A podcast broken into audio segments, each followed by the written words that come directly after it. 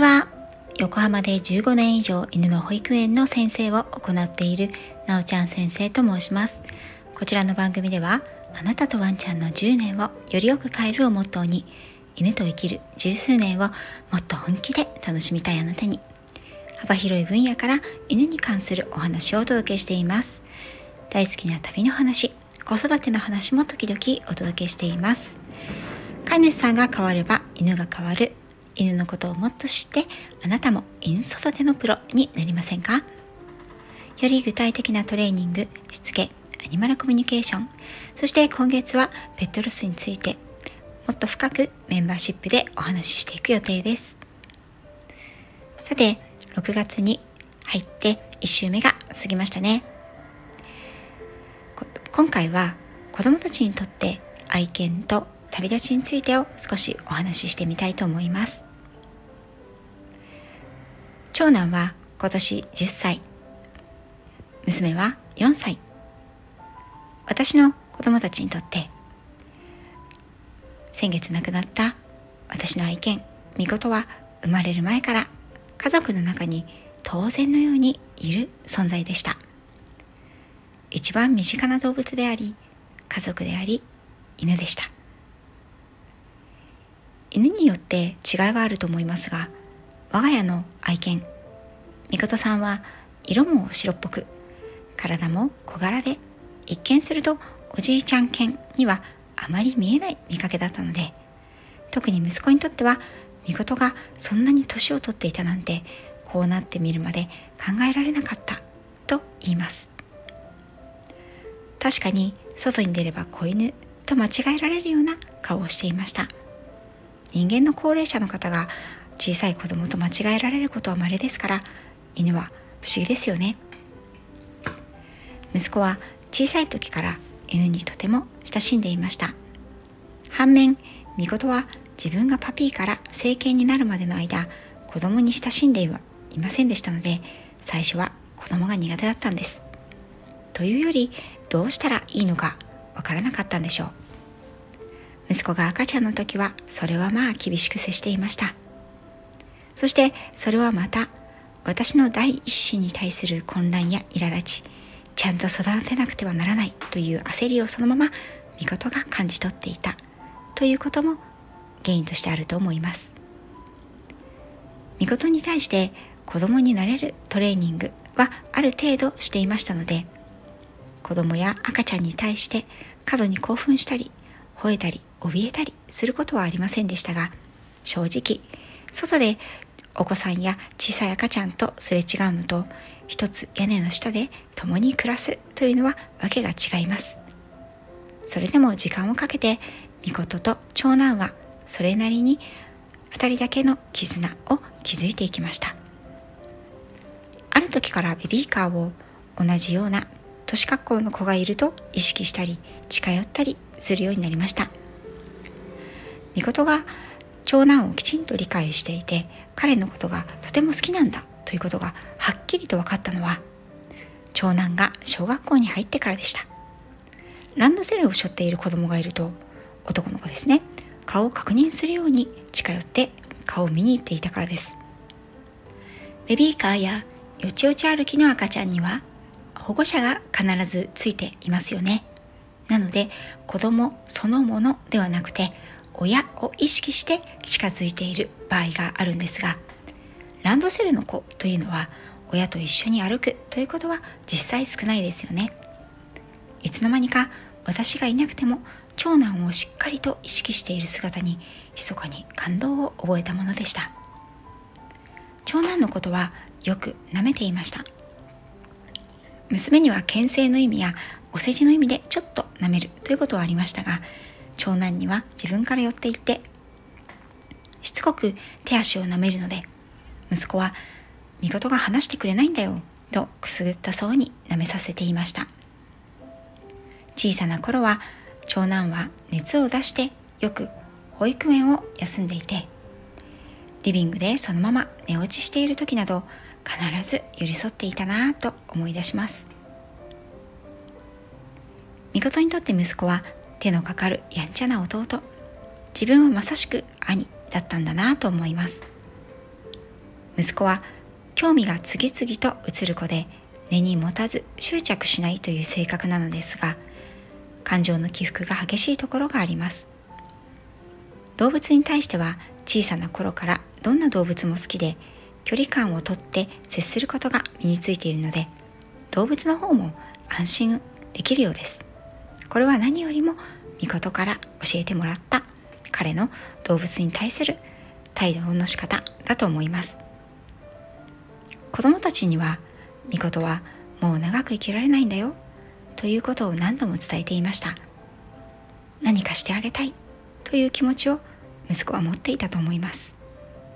小学4年生なりに転校をして彼なりに難しい新年度のスタートを切った矢先の出来事でした。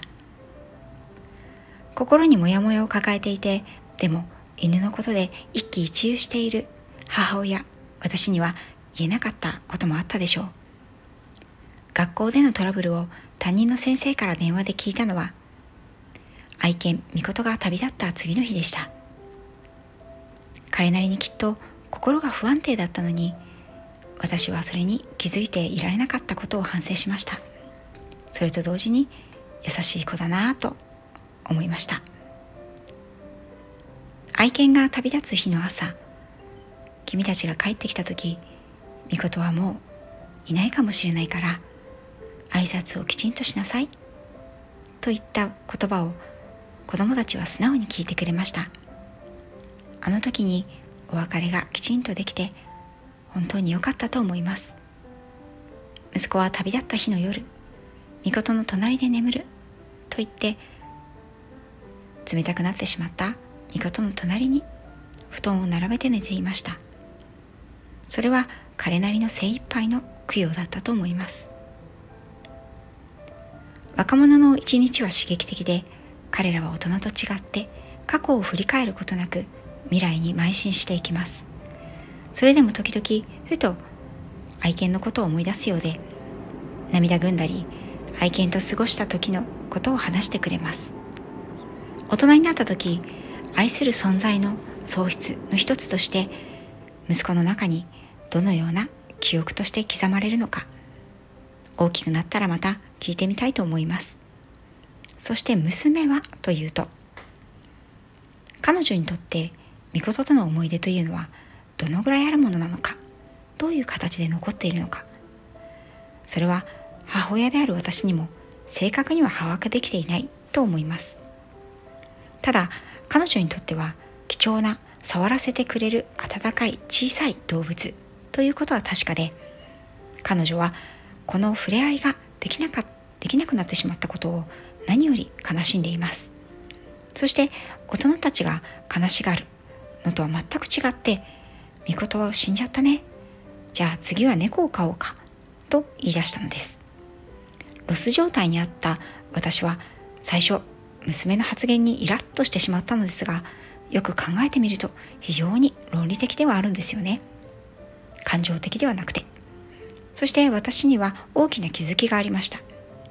小さな子はそれが大きなショックやトラウマでなければ昔のことを振り返ったり懐かしんだり執着するということは大人に比べて少ない。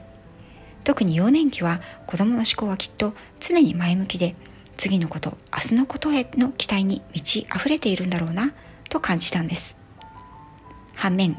大人は過去の良かったことや楽しかったこと思い出に目を向けがちでそこにとらわれて前に進めないということがあります。子供というのは背負っている分ものが少ない分そして過ごしてきた時間が短い分軽やかに前に進んでいく。面白いなと思いました。